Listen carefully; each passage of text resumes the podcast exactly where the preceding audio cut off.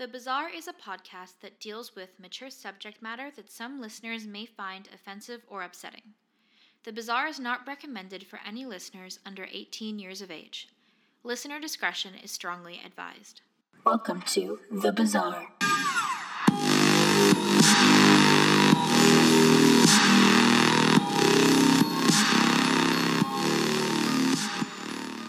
Welcome to season two of The Bizarre. If you're new, hello, my name is Alisha Grech, and once a week on a Friday, I release a 15 to 20 minute episode outlining an unsolved case, conspiracy, a supernatural event, or for today, the life and times of a serial killer. If you aren't new, welcome back to season two of The Bizarre. Outside of running this podcast, I'm a full time grad student, so I allotted a month, a little hiatus to focus better on all the other stuff I had to do outside of running this ship, like studying, because apparently that's a thing. I'm back, you're back, let's get rolling. Information from today's episode comes from Wikipedia and Murderpedia. Today, we are going to be talking about John Wayne Gacy. You also might know him as Pogo the Clown. I don't like to use the word prolific, but let's say awful. He was an awful serial killer who operated from 1972 to 1978. His targets? Young men. To this day, the official body count is still inconclusive, as authorities still believe that Gacy may be responsible for other cold cases. John Wayne Gacy was born in Chicago, Illinois on March 17, 1942. He was born the second child and only son of John Stanley Gacy and Marion Robinson. John's dad, John, which is confusing, was a mechanic and a World War I veteran. Marion was a stay at home mom. As a kid, John Wayne Gacy was not active, not athletic. He was close to his two sisters and mother, but had an abusive relationship with his father. His father, John Stanley, was physically abusive to his wife and his children. Throughout his childhood, Gacy really tried hard to make his father proud of him, but never received his approval. This friction was constant throughout his childhood and adolescence. One of Gacy's earliest memories was of his dad beating him with a leather belt at the age of four for accidentally disarranging a car engine components for his father assembly. First of all, that's terrible. Second of all, I don't really know what dad expects a four year old to be able to understand how to put together a car engine. When Gacy was six, he stole a toy truck from a neighborhood store. His mother made him walk back to the store, return the truck, and apologize to the owners. All in all, good parenting. Then, of course, when she informed his father, who beat Gacy with a belt as punishment. Gacy's mother tried to shield her son, but this only made things worse. In 1949, Gacy's father was informed that his son and another boy had been caught touching another young girl at school. Gacy's father whipped him as punishment. Following this incident the same year, Gacy was molested by a family friend. Gacy never told his father about this. Because of a heart condition, Gacy was ordered to avoid any strenuous physical activity as a kid. He was an average student with few friends, he was also the occasional target for bullying by neighborhood children and classmates. During the fourth grade, he began to experience blackouts, occasionally hospitalized as they would amount in seizures. His father blamed these episodes on an effort to gain sympathy and attention, and openly accused his son of faking it as he lay in a hospital bed. I don't think Gacy faked his illnesses. I think it explains a lot about his psychoses that follows. In 1960, at the age of 18, Gacy became involved in politics, which is always a good sign, working as an assistant for the Democratic Party candidate in his neighborhood. In 1962, Gacy left home and away from his abusive father. He drove to Las Vegas, Nevada, where he found work with an ambulance service before he was transferred to work as an attendant at the Palm Mortuary. I'm not really sure which one of these two jobs I'd rather him not work at more. I hate the idea of this guy assisting in the recovery of a person in an emergency. I also hate the idea of this guy assisting in the funeral of a person who's passed away. In his role as a mortuary assistant, Gacy slept on the cot behind the embalming room. In this role, he observed morticians embalming dead bodies, and later confessed that one evening, while alone, he clambered into the coffin of a deceased teenage boy. Yep, Keep the large, creepy men out of mortuaries, please. It never leads to anything good. Later on that year, Gacy finally returned home. Upon his return, he enrolled in the Northwestern Business College. After his graduation, he took a management trainee position with the Nunn-Bush. I'm really sorry, I don't know how to pronounce this. The Nunn-Bush Shoe Company, which got him str- Oh my gosh, which got him transferred to Springfield. In March of that year, he got engaged to Marilyn Myers. The couple got married that following September. Something wild? Marilyn's dad owned like three KFC restaurants in Iowa, so that's where Gacy and Marilyn moved to. In Waterloo, Gacy joined a local chapter of the Jaycees, which is basically a youth mentorship program organization, which is honestly the last place Gacy should ever be, but that's a little bit of foreshadowing. Gacy lived a really busy life.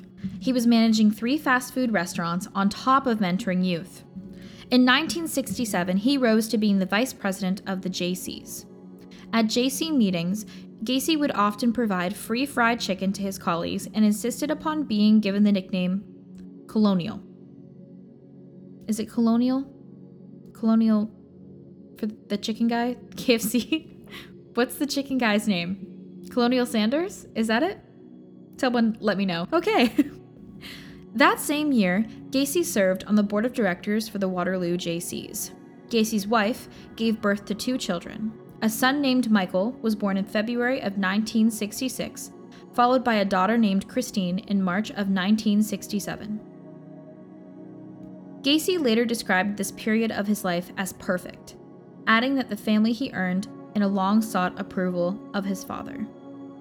On one occasion in July of 1966, Gacy's parents paid a visit to Iowa, during which his father apologized privately to him for the physical and emotional abuse he had been inflicting on him throughout his childhood, before proudly informing him, Son, I was wrong about you. Sweet, right? Totally erases the years and years of awful, awful abuse. However, there was an unseemlier side to this perfect little life that Gacy had been building for himself. A life that involved weird shit involving the Jaycees wife swapping, prostitution, pornography, drug use. Gacy was deeply involved in many of these activities and regularly cheated on his wife with local prostitutes. He was also known to have opened a club in his basement where he allowed his employees to drink alcohol and play pool. A lot of these employees were underage. Although Gacy employed teenagers of both genders at the time at his restaurants, he only socialized with his young male employees. Many were given alcohol before Gacy made sexual advances towards them, which, if rebuffed, he would claim were jokes or just a test of morals. In August of 1967, Gacy committed his first sexual assault upon a teenage boy. The victim was a 15 year old named Donald Voorhees, the son of a fellow Jaycee member. Gacy lured Voorhees to his house in promise of showing him pornographic films. He plied him with alcohol and persuaded the youth to perform oral sex on him. Over the following months, several other young males were sexually abused in a similar manner, including one whom Gacy encouraged to have sex with his own wife before blackmailing the young man into performing oral sex upon him. Gacy tricked several teenagers into believing he was commissioned with conducting homosexual experiments in the interests of scientific research, for which each young man was paid up to $50. In March, Voorhees reported to his father that Gacy had sexually assaulted him. His father immediately informed the police, and Gacy was arrested and charged. He denied all charges. He even took a polygraph test and ultimately failed. He publicly denied any wrongdoings and insisted the charges against him were politically motivated. Never one to learn from awful decisions, on that following August, Gacy persuaded one of his employees to physically assault Voorhees. Schroeder agreed to lure Voorhees to a secluded spot and spray mace in his face and beat him. Gacy promised to pay this other kid $300 if he followed through on the plot. That September, Schroeder lured Voorhees to an isolated county park, sprayed mace and su- supplied by Gacy into the youth's eyes, and then beat him half to death, all the while shouting that he was not to testify against Gacy. Voorhees luckily escaped and then reported this second assault to the police. This all resulted in Gacy entering a plea deal of one count of sodomy. Nothing like getting your back up against the wall and finally having to admit that you're just as awful as everyone says you are. Gacy was officially convicted of sodomy on December 3rd of 1968 and was sentenced to 10 years at the Anamosa State Penitentiary. On the day he was convicted and sentenced, his wife petitioned for divorce, requesting possession of the couple's home, property, and sole custody of their two children. The court ruled in her favor and the divorce was finalized on September 18th of 1969. Gacy never saw his first wife or children ever again. Gacy was granted parole with 12 months probation on June 18th of 1970 after serving only 18 months of his 10-year sentence. Within 24 hours of his release, Gacy relocated to Chicago to live with his mother. He arrived in Chicago on June 19th and shortly thereafter obtained a job as a short order cook in a restaurant. Can you believe that going to that restaurant and that guy is the guy cooking your food? On February 12th of 1971, Gacy was charged with sexually assaulting a teenage boy again. The teenage boy claimed that Gacy had lured him into his car at Chicago's Greyhound bus terminal and driven him to his home, where he had attempted to force him into sex. This complaint was subsequently dismissed when the young person failed to appear in court. The Iowa Board of Parole didn't learn of this incident, which violated the conditions of his parole, and eight months later, on October of 1971, Gacy's parole period ended without any disruptions. The following month, records of Gacy's previous criminal convictions in Iowa were subsequently sealed making him less of an enemy and more of any other civilian on the street. With financial assistance from his mom, Gacy bought a house in Northwood, I'm so sorry, Norwood Park Township, an unincorporated area of Cook County. This address, 8213 West Summerdale Avenue, is where he resided until his arrest in December of 1978. This is the address where all of his known murders were committed. Shortly after Gacy moved into the house, he became engaged to Carol Hoff, a divorcee with two young daughters. Hoff, whom he'd briefly dated in high school, had been a friend of his younger sister. His fiancee moved into his home, and soon after, the couple announced their engagement, which made Gacy's mother move out of the house shortly before his wedding, which was held on July 1st of 1972. One week before Gacy's wedding, on June 22nd, he was arrested and charged with aggravated battery and reckless conduct. This arrest was in response to a complaint filed by a teenager named Jackie D, who informed the police that Gacy, impersonating a police officer, had flashed a sheriff's badge and lured him into his car and forced him to perform oral sex. Don't worry though, nothing actually happened. I'd like to think if something did happen here, Gacy wouldn't have hurt as many people as he did. These charges were later dropped after the complainant attempted to blackmail Gacy into paying money in exchange for him dropping the charges. Following Gacy's marriage to Carol Hoff, his new wife and stepdaughters moved into the Summerdale Avenue house. At this time, Gacy had quit his job as a cook and started his own construction business, PDM Contractors, being the initials for painting, decorating, and maintenance contractors. In 1973, Gacy and a teenage employee of PDM traveled to Florida together to view a property that Gacy had purchased. On the first night in Florida, Gacy raped this young man in their hotel room. As a result, this teenager refused to stay in the same hotel room as Gacy and instead slept on the beach. On returning to Chicago, his employee drove to Gacy's house, and as he was in the yard, he beat him. Gacy's mother in law stopped the teenager from further attacking Gacy, and he drove away. Gacy lied to his wife that the attack happened because he had refused to pay the teenager for poor quality work.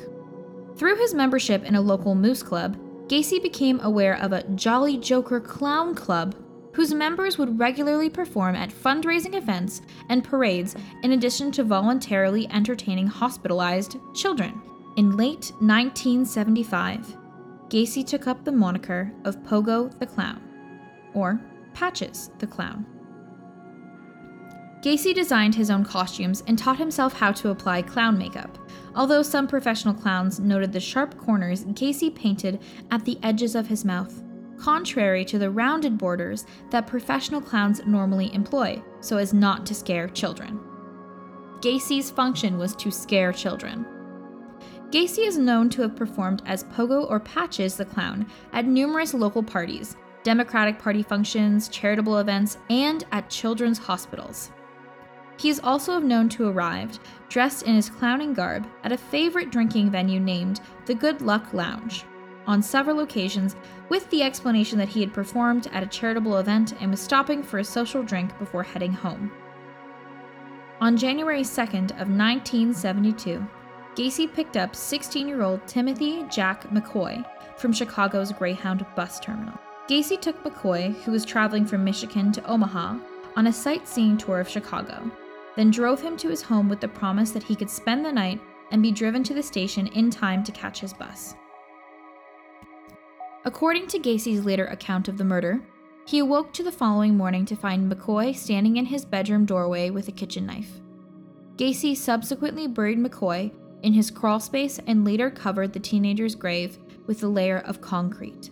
In an interview after his arrest, Gacy stated that immediately after killing McCoy, he felt totally drained yet noted that he experiencing a mind-numbing, I'm sorry to say this, orgasm as he killed the young man. He added, "That's when I realized that death was the ultimate thrill." Gacy later stated that the second time he committed murder was around January of 1974. Gacy's second victim is believed to be an unidentified boy with medium brown hair estimated to be aged between 14 and 18 whom Gacy strangled before stowing the youth's body in a closet prior to burial. Gacy's next attack was on Anthony Antonucci. In July 1975, he arrived at Antonucci's home while he was alone, having injured his foot at work the day prior. Gacy gave him alcohol, wrestled him to the floor, and cuffed his hands behind his back. The cuff upon Antonucci's right wrist was loose. When Gacy returned, Antonucci, a member of his high school wrestling team, pounced upon him. He wrestled Gacy to the floor, obtained possession of the handcuff key, and cuffed Gacy's hands behind his back. Gacy screamed threats, then calmed down and promised to leave if Antonucci removed the handcuffs. He agreed, and Gacy left the house. Antonucci survived, and later recalled that Gacy had told him as he lay on the floor, not only are you the only one who got out of the cuffs, you got them on me. On July 31st of 1975, another of Gacy's employees, 18-year-old John Bukovich, disappeared. Gacy strangled him to death and buried his body under the concrete floor of his garage. Gacy later admitted to having sat on the kid's chest a while before killing him. Bukovich's Dodge sedan was found abandoned in a parking lot while the teen's wallet sat inside and the keys still in the ignition. Over the following three years, his parents called the police more than a hundred times, urging them to investigate Gacy further. Deceiving teenagers into donning handcuffs became Gacy's typical way to subdue his victims. After plying them with alcohol, drugs, or generally gaining their trust, Gacy would produce a pair of handcuffs, occasionally as a part of a clowning routine, which he would persuade his intended victim into donning. He would finish then with a rope trick, placing the rope over his victim's neck and tying a makeshift tourniquet until the victim was strangled to death. Following a heated argument, Carol Gacy asked her husband to, for a divorce. Gacy agreed to his wife's request, although by mutual consent, Carol continued to live at their home until February of 1976, when she and her daughters moved into their own apartment. The majority of Gacy's murders were committed between 1976 and 1978.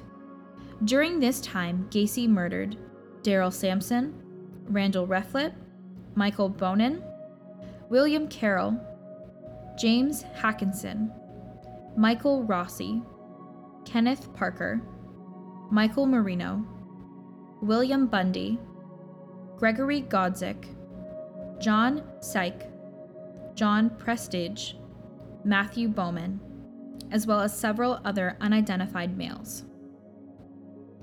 In late 1977, Gacy began dating Carol Hoff again in the hope of reconciliation. By the end of 1977, Gacy is also to have known to have murdered an additional six young men between the ages of 16 and 21. Robert Gilroy, John Mowery, Russell Nelson, Tommy Boling, David Talsma, Robert Donnelly, and Robert Piest. There are countless other victims that followed, as well as countless victims that are unaccounted for and unknown. In 1978, the disappearance of a 15 year old Robert Piest in late 1978 led police to the home of Gacy, who had apparently offered a job to the boy immediately before his disappearance. Gacy might have been the last person he ever saw alive, which made him very suspicious. A simple background check revealed his earlier sodomy conviction, and a search warrant was obtained for his home.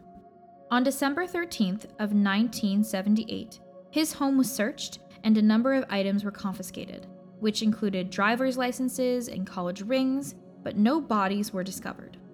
Although investigators noticed a strange odor to which they attributed to a broken drain. Gacy was placed under 24 hour surveillance and his neighbors were questioned.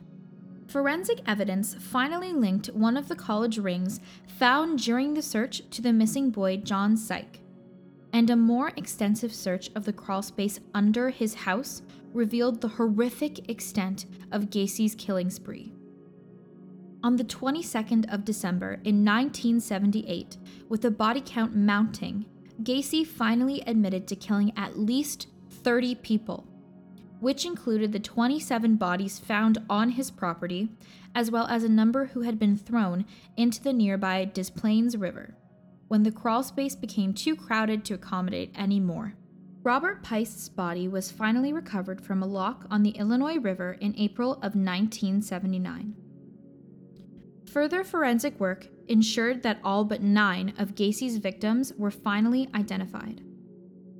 Upon being sentenced, Gacy was transferred to the Menard Correctional Center in Chester, Illinois, where he remained incarcerated on death row for 14 years. Isolated in his prison cell, Gacy began to paint.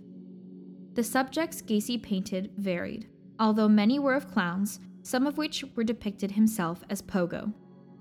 Many of his paintings have been displayed at exhibitions, others have been sold at various auctions, with each individual prices ranging from 200 to $20,000.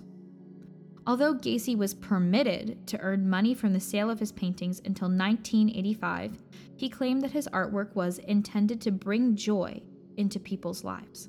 During his time on death row, Gacy read a lot of law books and tried to appeal his case many times.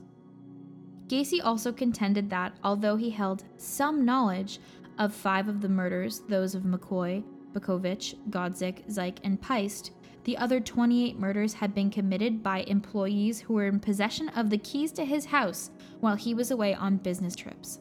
In mid 1984, the Supreme Court of Illinois upheld Gacy's conviction and ordered that he be executed by lethal injection on November 14th. That following year, Gacy filed a further post conviction petition seeking a new trial. This post conviction petition was dim- dismissed on September 11th of 1986. After Gacy's final appeal to the US Supreme Court was denied in October of 1993, the Illinois Supreme Court formally set an execution date for May 10th of 1994. On the morning of May 9th of 1994, Gacy was transferred from the Menard Correctional Center to Stateville Correctional Center in Crest Hill to be executed. That afternoon, he was allowed a private picnic on the prison grounds with his family. For his last meal, Gacy ordered a bucket of Kentucky Fried Chicken, a dozen fried shrimp, french fries, fresh strawberries, and Diet Coke. That evening, he observed prayer with a Catholic priest before being escorted to the Stateville execution chamber to receive lethal injection. Before the execution began, the chemicals used to perform the execution unexpectedly solidified, clogging the IV tube administering the chemicals into Gacy's arm and complicated the execution procedure. Blinds covering the window through which witnesses observed the execution were drawn, and the execution team replaced the clogged tube to complete the procedure. After 10 minutes, the blinds were reopened and the execution resumed. The entire procedure took 18 minutes. Anesthesiologists blamed the problem on the inexperience of prison officials who were conducting the execution. On this subject, one of the prosecutors at Gacy's trial said, he got a much easier death than any of his victims. According to published reports, Gacy was a diagnosed psychopath who did not express any remorse for his crimes. His final statement to his lawyer before execution was that killing him would not compensate for the loss of others, and that the state was murdering him. His final spoken words were, Kiss my ass. In the months following Gacy's execution, many of his paintings were auctioned. Some were bought so they could be destroyed on June 1994 in a communal bonfire held in Naperville, Illinois, and attended by approximately 300 people, including family members of nine of Gacy's victims. John Wayne Gacy is one of the most violent serial killers known to American history. He killed over 30 known young boys. His house was actually, I believe, demolished a couple years ago. So, if anyone has any updated news on that, I would love to hear it. Episodes of The Bizarre come out every Friday. Make sure to follow us on Instagram, Twitter, and Facebook at The Bizarre Pod. Peace out, nerds.